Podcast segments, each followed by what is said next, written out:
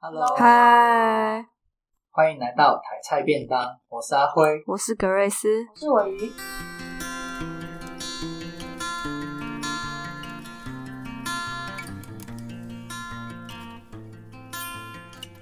呃，今天我们要来聊聊一部非常特别的文学作品，叫做《筷》。筷子的筷，怪谈尽演奇物语。对，没错，非常非常的长。然后我们今天一样，就是会以比较特别的形式来介绍这部作品。然后我们今天一样有两位来宾，要不要先介绍一下你们的名字？大家好，我是柿子。然后还还要讲什么？没关系，也可以讲一下这个名字的由来。对，这个名字就是呃，没没有什么由来，其实对，真的没有。是你自己取的，还是就是别人帮你取的？自己取的，啊，就是很随性的，没有任何意义的取的名一个名字。那下一位，嗯，大家好，我是酱油，那就是我今天就是来打个酱油。哎、欸，我到刚刚才知道打酱油是什么意思，你知道吗？打知道，就是来混。我真是为什么、啊？为什么你不知道？因为只是倒酱油。网络用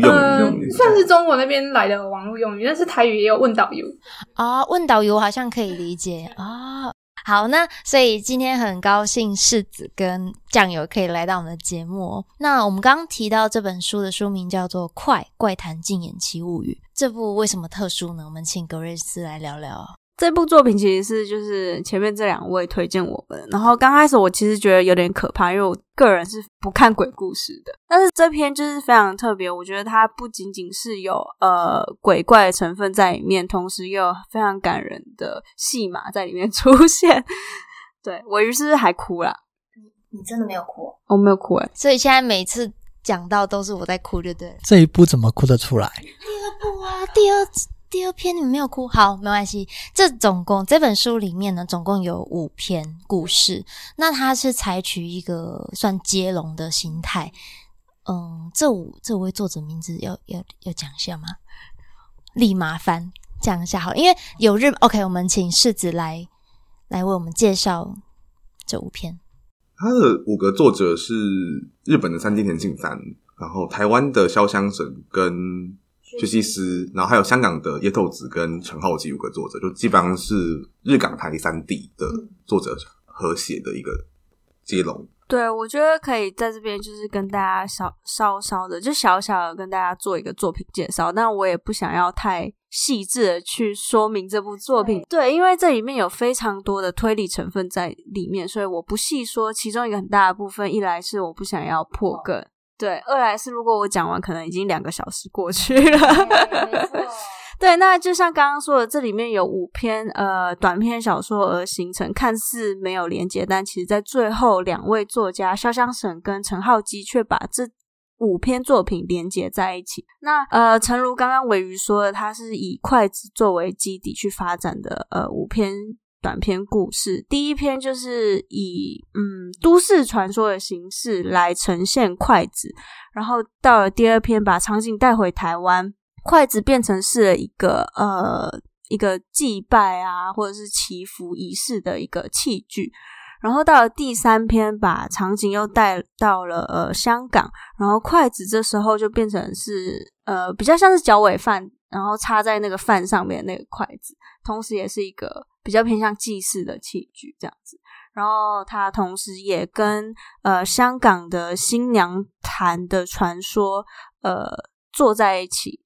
呃所书写的一篇短篇，然后到了第四篇，潇湘神将这前面几个故事把它又串联在一起，那时代是放在一九五零一直到九零年代，就是横跨了这整个世代的一个。以台湾作为背景的故事，然后到了最后，陈浩基以比较嗯一个超自然的呃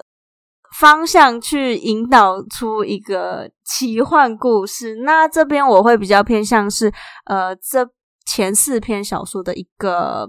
一个延伸物，它不像它不像是一个结尾，它比较像是一个补充。对，你们有什么就是想要补充这这个故事的简介吗？因为说，我想要就是哦，我当初看完这一本，然后看到就是后面最后一，就是最后一部作品的时候，我发现我好像就是在看倪匡，对对，是什么？对，因为倪匡里面，倪匡把自己本人把他塑造成一个神一般的人物。那的确，在陈浩基最后一篇所书写，他的确有一个神一般的呃侦探小说。其实他他本身也是神啊。对，那对异界之物，所以真的很像那个推理的过程，跟里面所发生发现的任何神迹都非常像倪匡的科幻小说。所以刚刚其实也提到几个关键字，你们提到推理，提到奇幻、鬼故事、都市传说，其实这就是这呃这五篇故事里面会不断出现的一个元素，也就是关键字。那想要想要知道说，当初柿子跟那个酱油，你们是怎么接触到这部作品的？这部作品接触到是因为它其实算是。今年呃不是去年，去年推理圈非常有名的一部作品，对，就是像之前好像读墨还是博客来有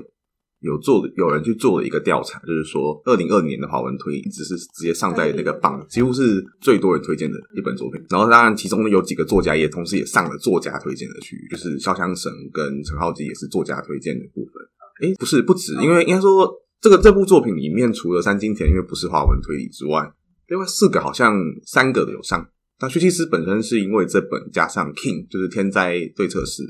然后枪神跟超级就是已经很长时间都很有名，一直都很有名的作者，所以算是蛮知名的一部。就是说，就是先不论他到底内容写什么，单单看作者，他就本身就有非常多的粉丝群，有一个光环在。对，那酱油呢？嗯，应该说这一本的话，我一直是会有看到有人推荐，但是我真正看的时候，也是因为就是世子他。跟我推荐这一本，oh, 对，然后我就对，然后我就跟他讲说，不然你就借我吧。这一次也是我第一次用电子书去阅读小说啦，就是以以前我是用手机看书的时候，就是用那个看那些网络小说比较多，然后第一次看那种比较震惊的、比较文学类型的书的时候，我觉得很方便，就是就是。看的看的速度跟翻书完全是不一样，我我觉得我以后就会进入电子书这个行列。而且阿辉太爱买书了，他就是一划就他就说哦，我买了什么，然后问他说看了吗？没看，他就喜欢收藏书，书虫的概念。所以我想这一次，尤其是因为它真的很厚，对，可是我们就花了很很少的时间，就是硬是把它看完。对，我们完全低估了这本书的厚度。对，可是。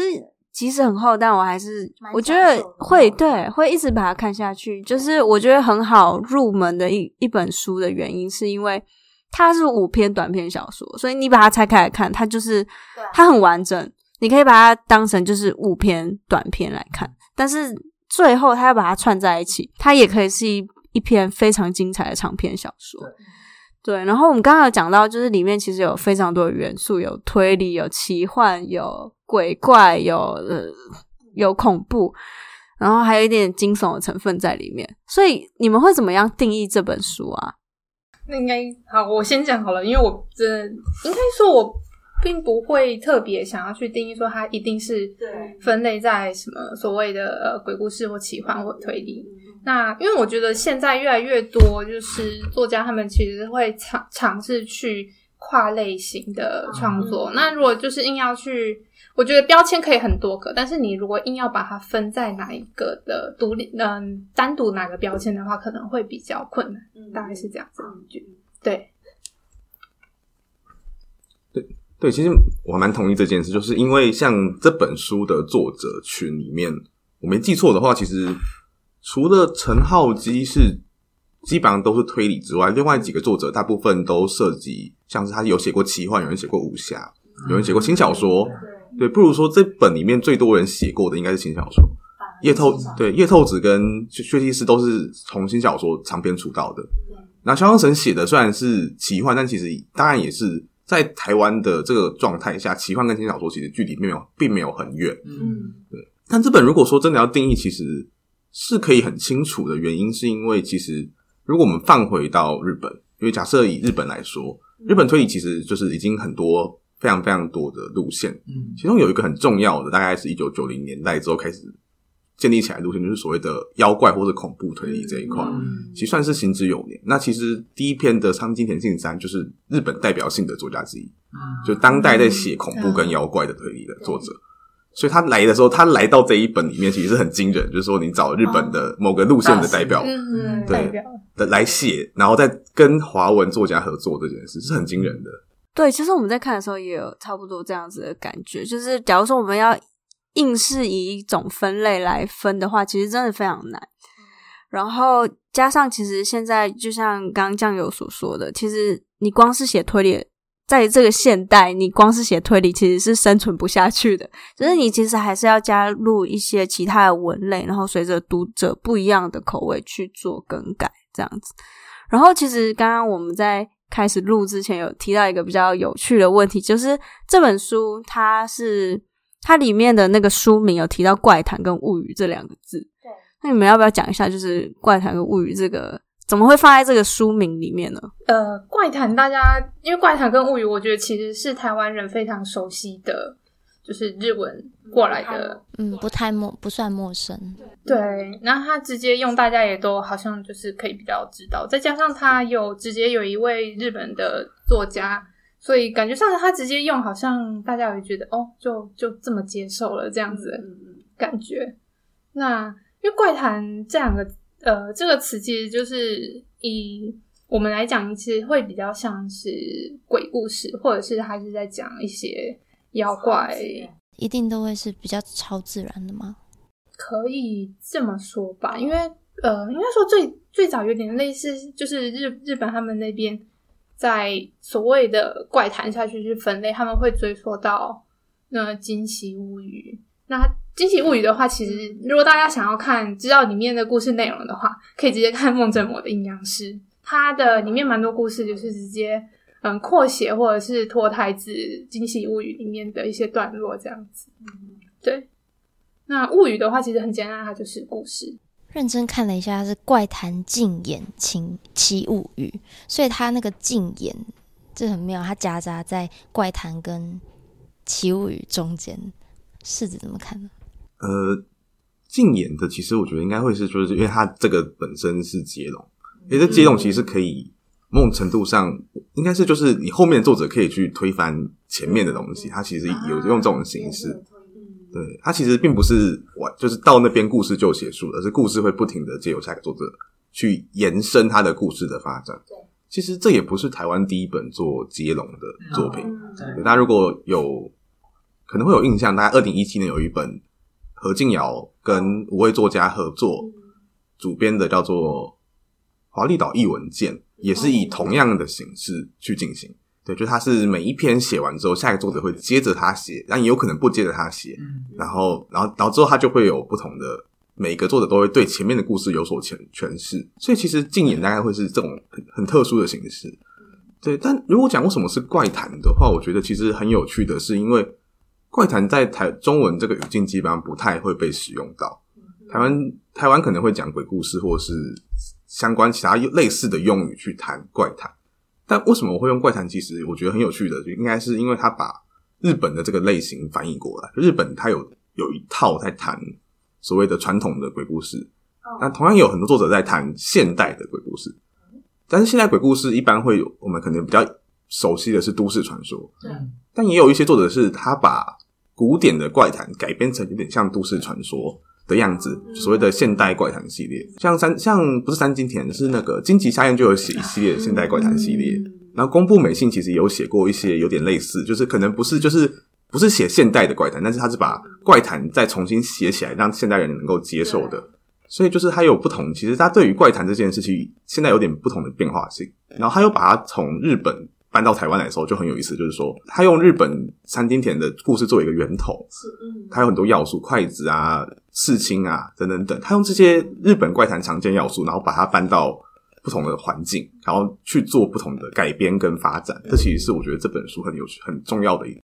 呃，我觉得这里面有一个非常重要的点，就是筷子这件事情。因为他们为什么选一个筷子，就是他们在，就是他们也一直重复的在小说里面说，就是筷子是呃。东方人就是好几个国家会一起使用的一个日常生活用品。那其实筷子在每个国家的意义也不同，所代表的呃象征性也不同。那就跟像刚刚讲的那个“怪谈”这两个字从日本演化到台湾，我相信在这之中的翻译也会产生变化。那就如同这个筷子一样，从第一篇的日本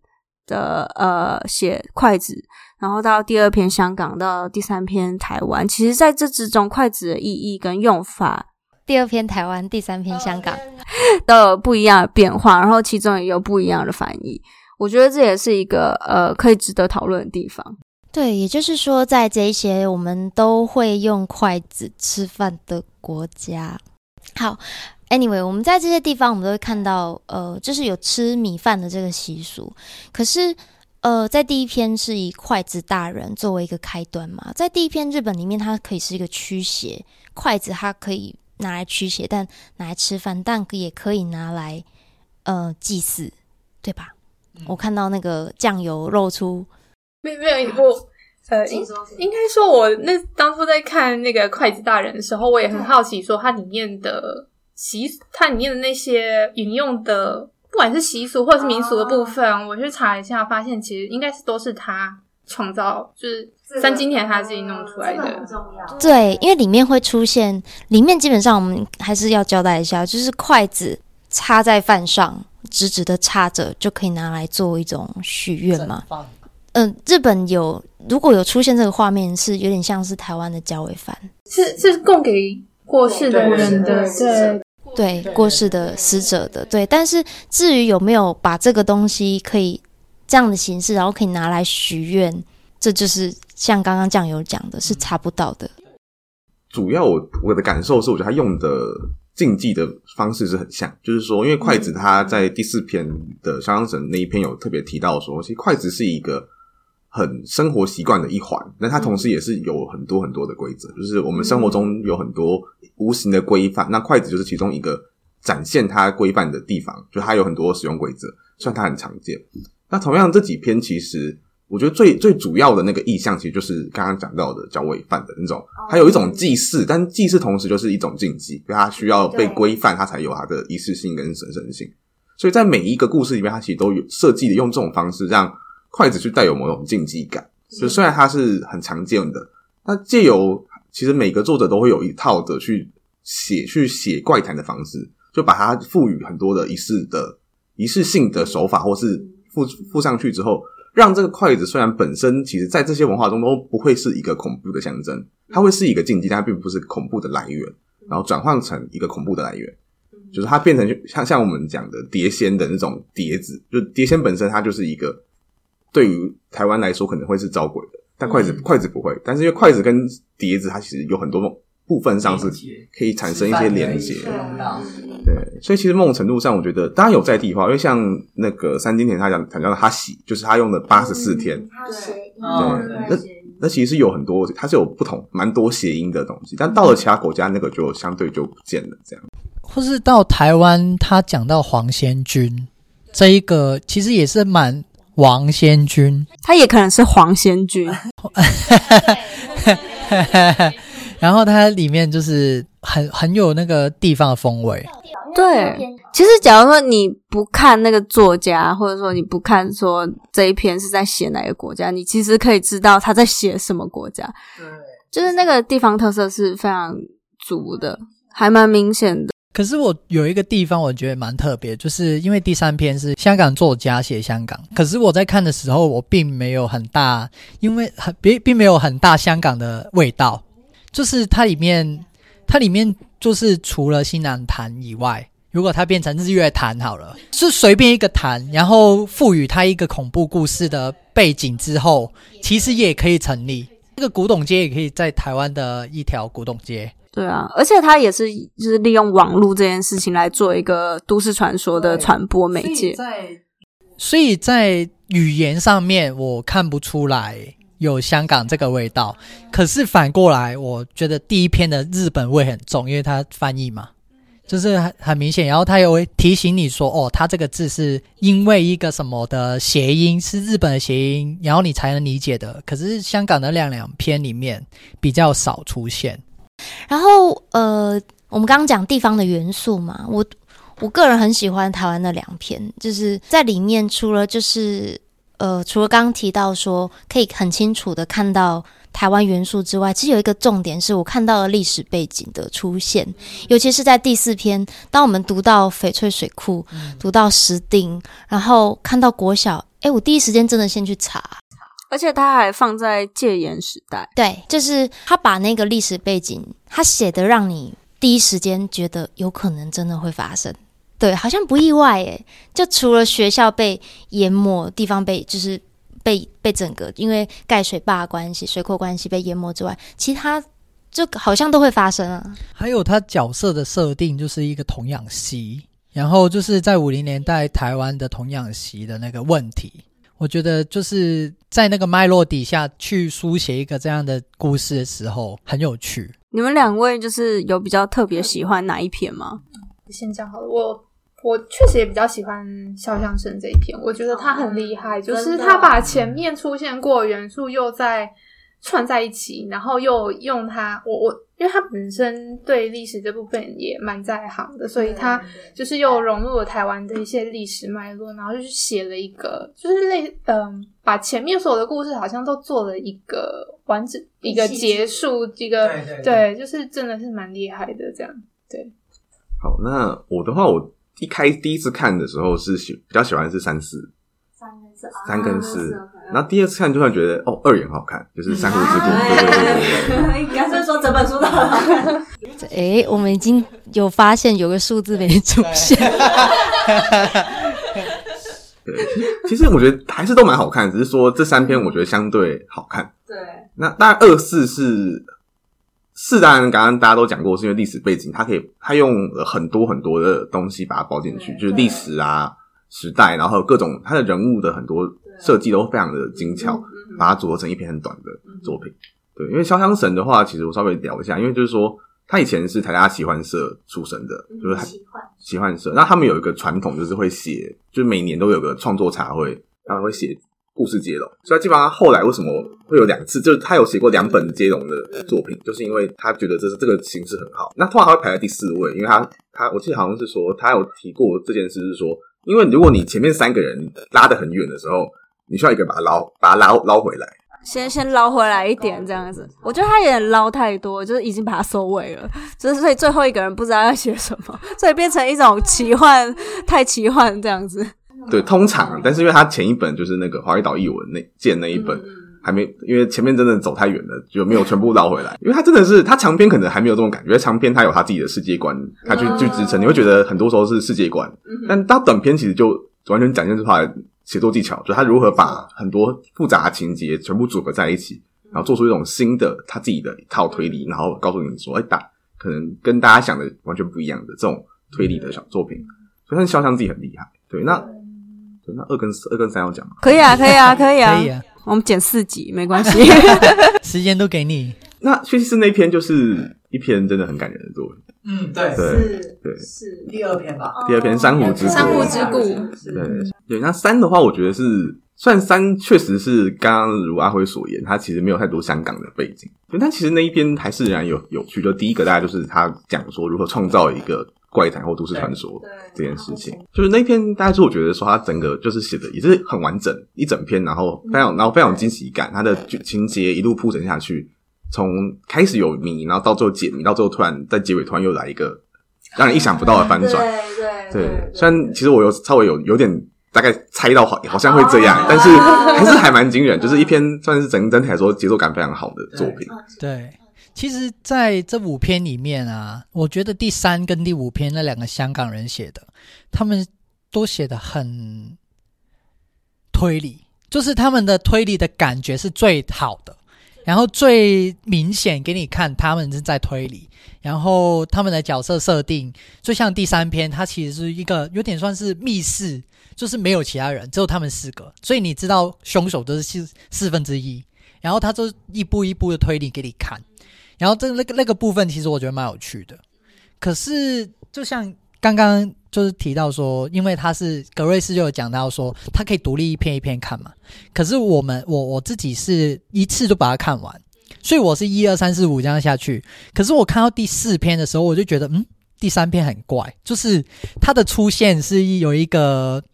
有有有一个很特特殊，可是它的特殊因为跟第一、二、四是很有点连接性比较弱，所以到是，所以我要等到看到第五篇的时候，等它包回来，全部那个陈浩基把全部的东西包起来的时候，我才会觉得，嗯，第三篇原来很有趣，就是还在里面。的感觉，因为他就像刚刚讲到，可能第三篇拉得比较远。对，就是好像感觉我自己感觉是说，二跟三其实是他比较，他就是他没有在接。简单来说，他没有在接，嗯、他可能是他是各自有一篇、哦、台湾、日本，然后在四跟五再接回来。嗯、但他们两个都还是接的一这样，对，对他们还是有跟着一走。对，然后顺便讲一下，就刚刚讲到说，他他会觉得三跟五都有在做推理。嗯但其实二也有，只是二不是在这里。对对，对，我知道。对，就是后来那个薛西斯他跟 CCC 还有另外一个漫画家合作出了一本叫做《不可知论侦探》，就是以这个主角海灵子为主角。对，就他那那那是他认真在推理的一整部。他是虽然他是漫画，就是他作为原作者去写剧本给漫画家来画这样。哎、欸，可是其实对我来说，第二篇就有在推理了。因为当于道士在跟陈小姐一来一往的时候，他们在讨论那一那一只那一双珊瑚筷子的时候，其实就有一个对，只是他各自有各自的，就跟其他片一样，各自有各自的。我们说私心也好，或者是想要藏起来的东西也好，所以在推理过程中就不会那么顺利嘛。因为我先留一手，你也留一手，所以我们到最后才不得不说出。真正想说的，最后不得不拿出他的糖果。对，人家没有人听得懂，大家一定要去看那个那颗薄荷糖，真的是可以讲讲了就 对，没关系，就知道它是薄荷糖就好了。嗯，所以其实我们前面提到了，就是说我们提到了筷子，提到了说筷子在呃这三个地方如何有不一样的呈现。然后提到了作者的一个，算是也算是一个书写的风格吧。那嗯，不知道说，因为其实我我在读的时候，我一直有点挣扎，因为我第一次看推理小说，就是我在看的时候，其实我一直有一种理性、感性、理性、感性一直跳来跳去。在推理的时候，也就是说我自己本身好，他们两个基本上都知道我是一个。你们会说我迷信？哈喽，好，葛瑞斯会说我是个迷信的人，可是阿慧应该还好吧？你跟我同阵线吧？我觉得还好，我觉得你是被逼迫说出这句话。OK，我还算在呃，有些习俗我是会，我是 OK，我认对，没错，至少就算我不去做，我也会觉得你不要做吧。然后我也会去收金的，然后他们就一直笑我收金这件事情。对，可是，在阅读的过程中，我又觉得啊，也是可以被解释的嘛。啊，就是有这种感觉，是所以我就一直在就是理性科学跟习俗这这两个中间跳来跳去。那那我真的非常推荐你去看《荆棘夏夜》。好，没问题。我要讲，对，就是有日本有两个作家可以挑，一个是他会解释给你听说，嗯，这个其实不恐怖，他就是也不是说不恐怖，他这个这个其实这样这样这样，对，就是荆棘夏彦的那个荆棘堂系列，他就说给你解释一下，虽然有时候解释有点难，就他有时候会涉及到。那个科学。没有，不是不是科学，是量子量子力学。对对对，书大概都这么厚吧？对，书是一是一个非常厚重的书，就是不是什么非常哦，哎，可以也可以睡前读吗？好像也可以。睡前看，我我觉得感觉头痛哎。嗯，对我睡前读当然可以啊，看完就就是看没几页睡着，然后明天要重看。对，然后另外一个是。呃，就是你可以继续相相信你的迷信的作者叫三金田信三，还有一个主代表系列叫刀城炎耶系列，就是他，嗯，他的概念就是会，他会，他会有发生各种呃很很恐怖的事件，然后会死很多，可能会死人，不见得死很多，就可能会死人，然后就搞不清楚发生什么事，会觉得有妖怪，然后怕的怕的非常非常怕，然后最后侦探会把它破案，但对，但是侦探破案会破到主案，但是会有细节破不掉啊。那个细节就是它的嗯恐怖的地方，对，它不会真的全部就不见了，它会留在一个让人还是会怕的东西，就是给你一个悬念这样子。那荆棘夏彦的话，他会，他就是会跟你解释说，哦，为什么会发生这样的现象，是来自于是什么啊？然后他可能会稍很可能会提到一些可能心理学或者是哲学，然后甚至于他会。去解释一些民俗的由来。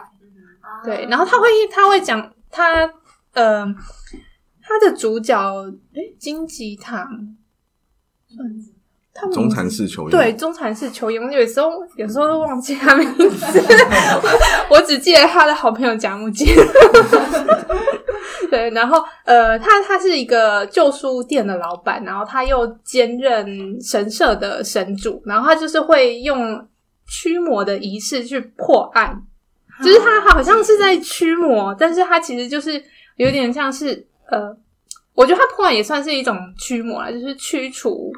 人的心魔的那个感觉。嗯、对，我是觉得蛮蛮有，真的是蛮有趣，我很很喜欢金吉堂系列。好，其实你刚刚提到这个金吉夏宴啊，它它的那种方方式跟我们这一次看的作品其实也蛮像的，因为它我们的作品除了第五篇以外。它其实里面很多时候，它讲到一半的时候，你就会发现，其实里面的鬼怪或是那些故事，其实都是很多都是人为的，人为的，就就是有人在操弄，或是有他他会告诉你他是怎么发生的，就是东西不见了，并不是鬼怪，不是神拿走了，而是被某个人不知道怎么拿走，因为我不想暴雷。所以后来讲讲成这样，呃，他用他用了一个诡计，对，就是他首先先建构一个传统的架构给你，你在那个框架，我在看的时候，其实他的第一篇，他就是给我这样的一个架构，就是他框住我在筷子先筷子大人这一个部分，然后再下去，我接受了第一篇之后。然后慢慢我就进入那个框架，然后再去看。可是它一直里面就会有那个冲突啊，就是哦，科学跟神鬼鬼神之间的冲突。然后，譬如说第二篇刚刚讲到，就是一一女女主角，她就是很女女主角，她她就是她就是很很有点就是带着迷信的心去找那个道道道士。然后可是那个道士，你看哦，一个道士的人，他明明应该是迷信风呃那个有带有那个民民族的民俗的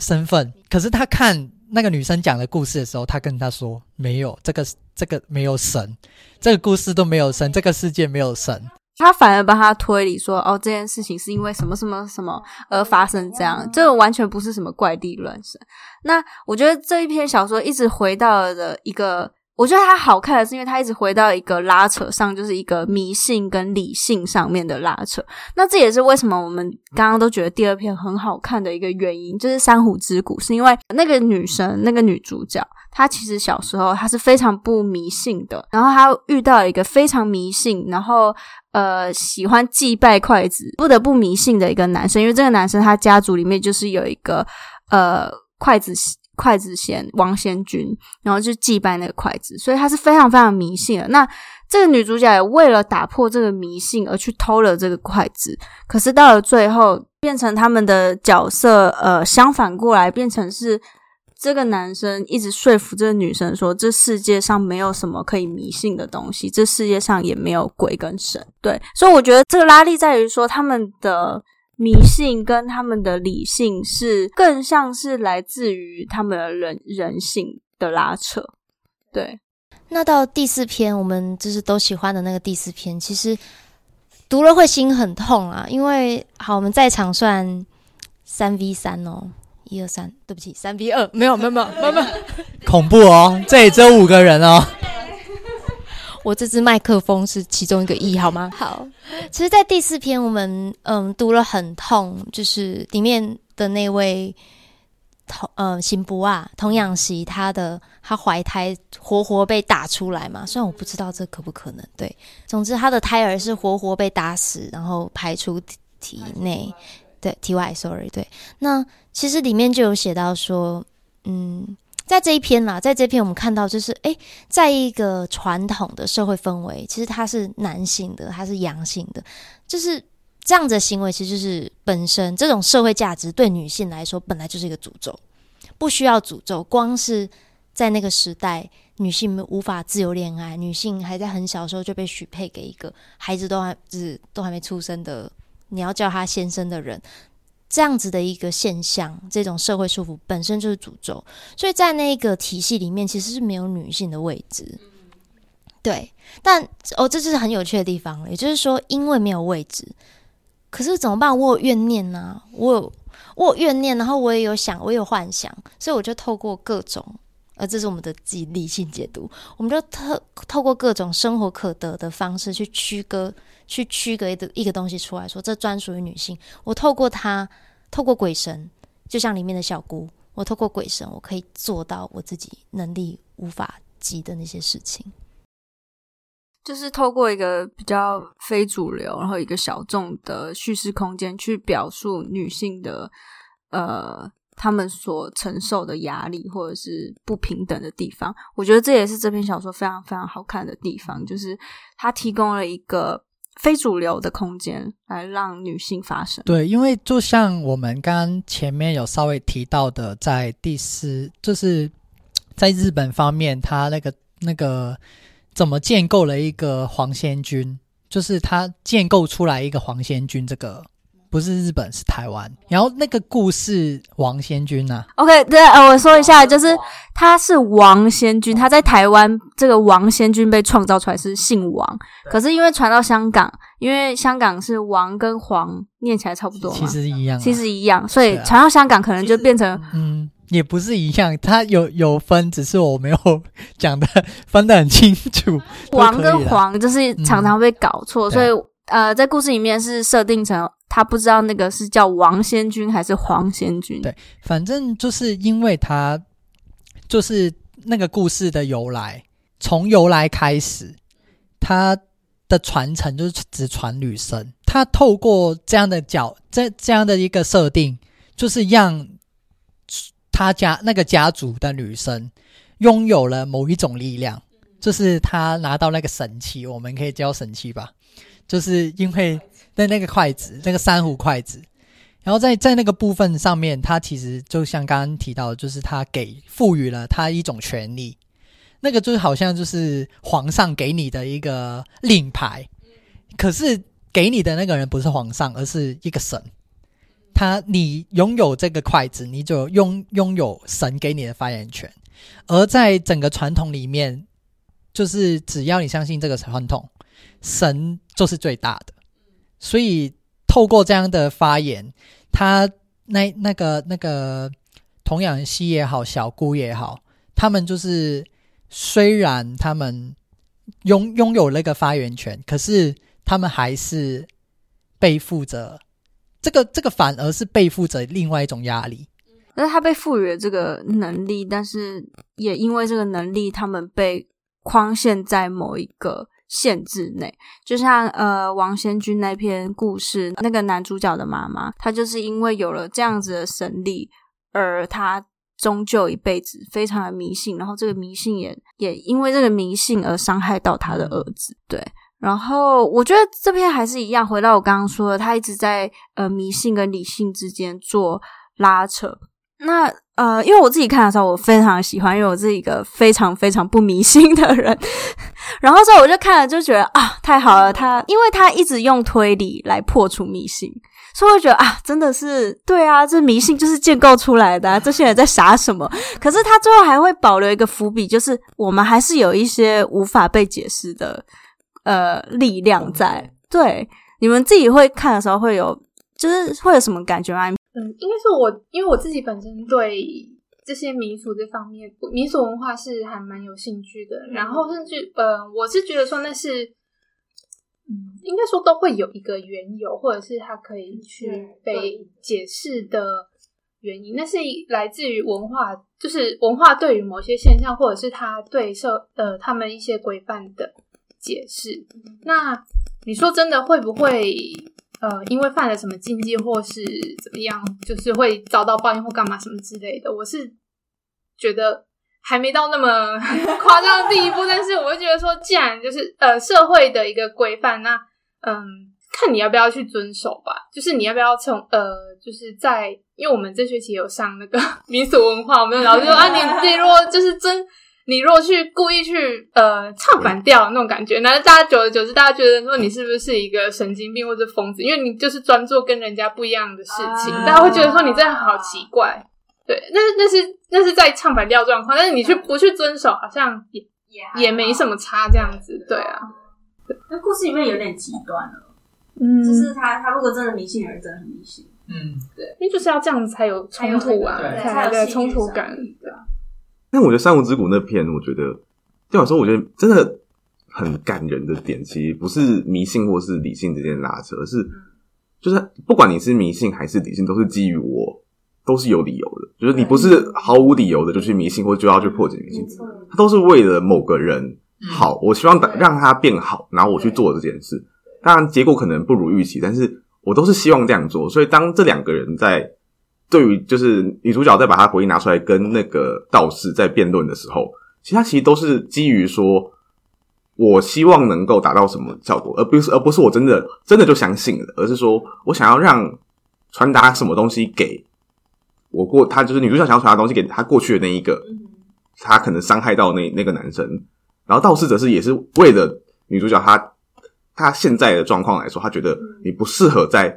重重复的去纠结、在执着在这件事上，所以两边都是有一个很强烈的人人就对人的意图，就是那时候已经迷信或许跟理性都已经不再是绝对的对立，而是他必须要在某个场合下被使用，然后被。让人能够得到解放，这样。对，这也是我们就是想要说的，就是其实它里面虽然好像创造了某一种对立关系，就是迷信跟理性，但是其实它并不是要在说这个对立关系，而是说，其实有时候这两方都是来自于人性，就像刚刚讲的，你你你想要这个人好，或者是你你想要这个人不想呃不要再背负着愧疚继续生活下去，所以有时候迷信跟理性，有时候只是我们。想要继续生活下去的一种依据而已。而且在现在这个是我们以现在当代来讲，我们可以决定的事情越来越多了。我们可以，我我不用再去烦恼，我也不用担心我嫁给一个莫名其妙被嫁给一个会家暴我的人。对，我们可以自由恋爱。对，还没出生的人。好，我就以自自由恋爱来讲，很多事情。嗯，我们自己可以预知了，甚至可以掌握、可以决定的。所以，或许这也是在过去那些本来是信仰的，从当代来看，它就变成某一种迷信也说不定。或许那在当初，在那一个存在、生存在那个社会氛围的人，对他们来说，那是他们信。他们之所以有信仰，是因为他们呃相信某一种东西，也透过那种精神上的依赖也好，得到心灵上的寄托。可现在不需要了。所以现在往回看，反而会觉得那是迷信的。就是现在也越来越科技越来越发达嘛，我们知道的东西越来越多，以前的人可能不知道。对，其实基本上这本小说我觉得算是理性的，就是他一直用推理的过程去破除这些迷信。然后除了最后一篇，就是我们一直很少说到的最后一篇，就是陈浩基所写的呃，害死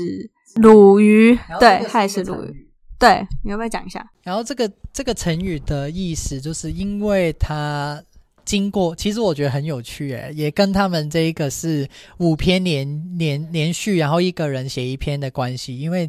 这个这个成语的意思，就是说他已经脱离了他这个字本身的意思，所以就放在这一个这一本书里面。他其实，在经过第一篇、第二篇、第三篇、第四篇。下去之后，到第五篇，陈浩基可能就觉得，嗯，好像已经脱离了筷子先生、筷子大人本来的原意，所以他定了这个名字，然后再把它拉回去一个比较神怪、比较怪谈。对，你们要不要说说出这说一下这篇的感想？可能前面我可能有稍微有提到，就是我看完之后，我觉得我好像在看倪匡，对，就是他会用了一个就是常见的一个解释，然后去强行 算强行嘛，他就去解释说，哦，这一切都是因为某些、嗯、某些嗯、呃、智慧生物的介入，介入了，原来他在想智慧，对，就是一一种呃。对某种高智慧生物的介入的这样子，我记得。对，对，它里面是不是还有提到量子力学？有，对。然后就是就是一一篇很疯狂的推理，对对对推理团，就感觉它好像充满了那个一次元科学用语，可是你会觉得说，嗯，但是不合理。我们是说真的不合理。很有趣，它有一个部分是形容筷子是一个 WiFi 的接收器。哦，蛮。然后因为那时候他们就是他，反正我不能爆雷啦，因为讲下去就爆雷。反正他就是形容他们拿到的那双筷子。的其中一根就是主机，另外一根是天线，然后他在转的时候，他就可以连接到另外一个次元的空间，对，就可以沟沟通得到，所以他就找到那个小孩。对，然后到故事的结尾，还有一点什么法力大乱斗的样子的场景出现，就有点哈利波特场景出现，神龙啊，对对对对对。这边我们前面其实没有，呃，对，讲的比较少，可是讲到这个神龙，我就想到一件事情，就是水。呃，水这件在里面，其实它有它一个，像阿辉，我们在讨论的时候，阿辉就有提到，有水出现的地方都蛮美的。不知道你们怎么看待这部作品里面的水域？水的特殊性在哪？为什么需要用水来当做一个？应该说，文明发展的地方就是从水开始。哦，所有的你你可以看，就是古文明嘛，发展的地方大概都是河流附近，港口。对，然后在神话学里面。龙或是蛇，就是代表着是一种，嗯，就是水河流的概念。哦，对。然后同时又就是，我觉得比较特殊是龙跟就是中华文化的话是有王权的连接这样子。嗯、对，大概是这样子吧。然后比较有趣的就是，也算是比较补充啦，就是在里面这筷子有很多的。呃，很多时候都是作为一种连结的意象。那在日文里面，哈西跟哈西是哦，就是筷子跟桥的音是一一样的，对，就是哈西跟哈西这样子，对。我听起来一样，就是它它的重音是有点不太一样。确实，确实，我觉得这连接其实很重要，因为呃，以筷子来讲，在里面我们前面有提到。其实习俗是被建构出来的。那筷子它成双成对，有所规范，其实就是人跟人关系的一个界定嘛。拥有一个生活规范，所以呃，最后才能构成某一种文化。可是，在这个文化里面，其实是蕴含着阶级化的问题。所以这个连接就很有趣。我们前面不是提到，就是你自己没办法处理，所以你要连接异界之物。你的脸怎么突然尴尬起来？那个阶级化的问题其实是看得出来的。那再来，其实这个习俗除了它是，呃，它象征的某一种规范规矩之外，在里面我们刚刚讲到扩，呃，那个接收器，对，接收器，它的传播，它，呃，好比说日本、香港、台湾，就像我们在最一开始提到，它是有一个共通性才能传嘛，对不对？如果今天今天那个地方完全不用筷子，或许这个故事就要写十篇才接得到那里 之类的。对，所以它有呃这三个地方其实有相似的文化特征。那再来筷子就就 OK 嘛？我们前面提到都吃，我们都会吃白米饭。然后再来它很好取得，对，但这也是另外一件事情。如果很好取得，那每个人天天都都可以轻易不小心就 online 就就诅咒人，就就许愿，很麻烦，对吧？所以。这也是刚刚提到仪式性的一个存在的必要。这个筷子取得，那起码让那些好，我们说被压榨的女性，她还有一个可以做什么事情的，呃呃，一个方法。但是要透过某种仪式性，才能打破那个界限，就是建立一个连接。嗯，不要笑啊，柿子，你说说看，你笑什么？我只觉得这就是。就是听到 我这样认真的试图要把它做出一个 连接连接，我觉得真的是很努力，就是我自己都讲不出这种话。对，因为其实我觉得那一篇蛮，我觉得那一篇为什么会这样写，其实有个原因很单纯，就是因为因为其实他每一篇都会去回应前面在做的很多设定，它主要是它的那个仪式跟它的每一个东西，但有个有个东西一直没有处理到，叫做就是那个纹路这件事情。就没有一篇试图去解释为什么会出现鱼的纹路这件事，所以他他的目标就是大概就是说，既然仪式也知道在为什么会有仪式，也知道那些仪式的该要干嘛，然后还有什么目的等等等，那到最后就是他要去处理一个，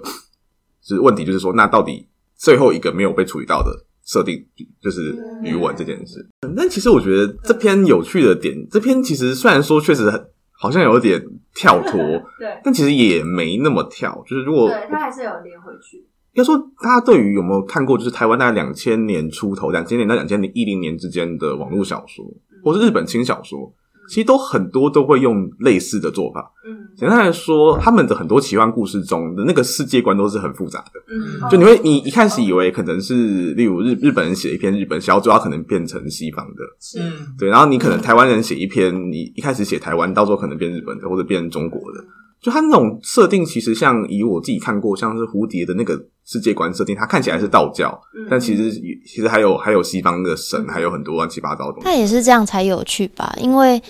其实这一种真的有所谓根源性这件事情嘛？那就像我们刚刚讲，它如果有一个文化上的相似性，是可以被借用来的。那也有可能像文中一样，嗯，就被传到某个地方去了。对，所以我觉得这也是它有趣的地方。最后一篇有点像是，就是把之前所有的没有提到的细节再把它补充上去。所以对我来说，那不是一个，好像不是一个非呃完整的，它是一个很有趣的推理的形式，然后去找出以前没有看到的线索，这样子。嗯，而且它的背景也是相对现代吧，因为第三跟第五篇写的都是香港。那呃，我不知道，我看我看到，尤其是第三篇，我看到直播，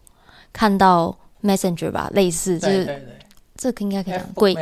鬼鬼新娘的，对，哦、对就是传讯息这件事情。然后到了第五篇卖古董的，然后呃，企业家。中医师，就是我，我完全就对我来说，我是可以想象的。对，唯独就是在溯及很古老的那种传说的时候，我会比较走神，因为他对我来说，呃，我好像知道他们，但我又不太熟。可是要细看那个过程，我又一时间我消化不了。所以我觉得这或许是因为我看的东西也比较少，所以我比较难去做连接。但就像刚刚格瑞斯提到，他其实是在一个，他借用了很多元素。那你当然对他借用很多元素，那这些元素当然你可以说这是一种合理化过程，但没错，就是有些部分必须被合理化。嗯，因为就是刚刚提到那个习俗的真假这个部分，就是那些东西到底是真是假的部分。那我我这我自己就是分享一个小小我自己看完整整本小说的一个小心得，就是它里面一直在告诉我们一个东西，就是。当习俗的出现之后，它就会出现可能九分都是假的，就是十个人里面有九个人都不会成真。可是只要有一个人成真之后，那个传说就成立了。那你们两个两位不知道两位对于这部分有什么看法？觉得那一分的准很占了很重的比例，虽然只有一分，可是对很多人来讲是一个寄托。它会维持这个系统持续的进行。那我先讲哦，其实我觉得，其实我觉得应该民俗的成型应该不是这样成型，嗯，通常应该反过来，对，就是举个例子好了，就是某个地方发生了某个灾难，嗯，然后于是就会有某一个对应的民俗而产生，就是例如说地震，它就会有相关，它例如火灾，所以反而不是说。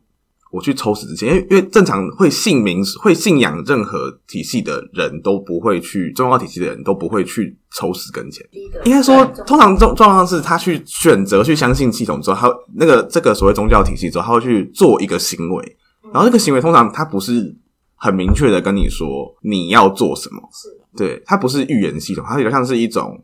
给予你某种指引或者是某个方向。但这个方向其实是要它成不成型，其实很看是你个人如何去解读解读它这个东西。你会解读到它是成型的。对，所以就是如果当然，如果你一直无法跟他产生某种呃对赌的关系，就你没办法理解他要说什么时候，你就会不信这个系统。如果你长期都不信的话，对，所以前提是你要你要相信它是一个很重要的开头。那如果你不信的时候，它其实不会对你有任何影响。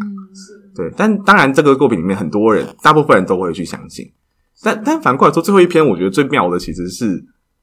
他他其实本来拆掉这件事，对对，其实他很他很有一个很重要的点，他拆掉整个中国创世神话，对，然后用很现代的方式裁掉，对。其实那时候看到第一个瞬间，我想到的是什么，你知道吗？是克苏鲁神话，对，他的他的创造方式跟克苏鲁神话体系非常非常之像，就是说克苏鲁神话是大概在两二十二十世纪开头，一群恐怖小说家自己。写出来的一个世界观，就最早是那个洛夫克拉夫特写的，然后后来大家就一群人就把他的把他设定扩张延伸。那这个设定就是说，他把这个世界视为是一个宇宙的世界，然后这这也不是宇宙，就是一个这个世界，它可能就就是像是宇宙一般很大，那里面很多其实是漂浮在宇宙里面的邪神。那它邪神虽然是邪神，但是他还是神，就它等于是一种跟人类无关，并不会是跟人类相关的神。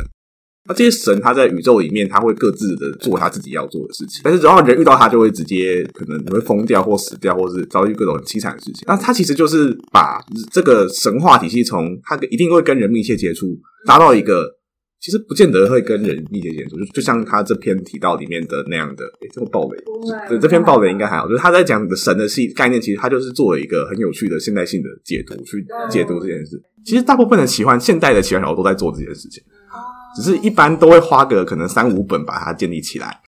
习俗的建构这件事情，其实对我来说，他们都是在因为最后故事的最后，我们发现其实筷子的仪式，这样会不会爆雷啊？筷子的仪式是被建构出来的，它是被虚构的。所以我觉得很有趣的是，这篇小说不管怎么绕绕回一个原点，就是好像这就是一个人为的作品。好像我们所信仰的东西都是一个被建构出来的，不是我们，不是，是筷子这个东西啦。嗯，就是从第一篇筷子先大人那一篇开始，其实就你根本不知道它源头是什么了，就是它到底是台湾先的还是日本先的，然后它。里面习俗它到底是怎么呈现的？然后它呈现的方式是对的还是错的？而是大家对它理解都会不一样。每个每个时代，你看到它里面分成了日本、然后台湾、香港不同地区，然后不同时间时间点上面它的呈现都不一样。然后它里面又设定了很多不同的界限给它。这大概就是整本书，因为嗯。这样读下来，不不只是在读故事吧，其实读到了更多的人性。我想读到更多人性。好，那我们也差不多节目到尾声。今天很高兴能跟能够邀请到柿子跟酱油。啊，对，我们要讲很重要的，不知道你们会推荐，就是我们接下来要读一部作品。那你们你们也对。就是呃，日本的一部作品叫做《Mononoke》，是物怪。嗯，对，它是呃短，它也是短片串在一起，然后它有一个主要的角色去连接它。呃，我个人很推荐的原因是，嗯、呃，第一个它的画面非常的漂亮，它它画面非常有趣，而且如果你稍微就是理解一点美术的美术史的脉络的话。你可以在它的背景里面看到一些有趣的。哎呀，因为主要第一个大家就是以上作者的推荐，没有，这只是大概有几个方向。像如果想要看恐比较恐怖的推理小说的话，嗯、那三金田进三蛮值得看。嗯、那它主要很值得看一本是他的《如无头作祟之物》，嗯、对，OK，把恐怖跟推理跟各种。推理小说其实一般的推理小说出现的轨迹全部融在一起，它既恐怖，最后又会吓到。就你会吓到，不是说被吓到，是说你会被它的设计的原来这么精巧，它一层一层的这样把它弄出来。对，然后薛西斯的话，薛西斯的话，他的早期有轻小说作品，然后后来有写过纯纯推理跟游戏的。对，那如果跟这本比较相关的，好像还好像没有特别是走恐恐怖推理的。那有兴趣的话，可以找他推他的电玩的那一本叫 H A 写的很好，嗯、所以他不过他那本是写的是 V R V R 游戏的推理，嗯嗯嗯、对。然后夜兔子没有特别看过，然后潇湘神的话，基本上有很多可以，就是他基本上都是写妖怪的，比较有名的世界观是那个叫做台台北地方异闻录，嗯、也是都还蛮值得看的。然后陈浩基，陈浩基。刚好我也是没有看过他走奇幻路线，看两本刚好都是现现实现实推理，对，我也都是看他推理。对，所以陈浩基的话，我就不确定他到底有什么可以推。那你刚刚刚啊，在上一集你提到的那个跟这一本小说的扩扩充的那个漫画，可以介绍一下吗？对，介绍一下那个薛西斯，他后来跟 CCC 月刊漫画月刊合作了一个叫做《不可知论侦探》，嗯、就是第二篇的主角海林子薇。嗯。侦探，然后去他去破一连串跟民俗有关的案子。那目前第一篇已经完成了，就他第一篇叫《蛇身罗汉篇》，他已经出成了单行本出来了。就而且网络上也看得到，网上也看得到他的作品，所以大概是这样吧。谢谢，很谢谢你们花了那么多时间。那呃，好，最后就是我们那个节目会放在 Apple Podcast、Spotify、SoundOn、Google Podcast、YouTube、KKBox 跟 Listen Notes。好，那没有人要追踪的 IG 是台菜便当，呃，英文也不讲了，好，就台菜便当了。好，那我们下次见，拜拜。拜拜。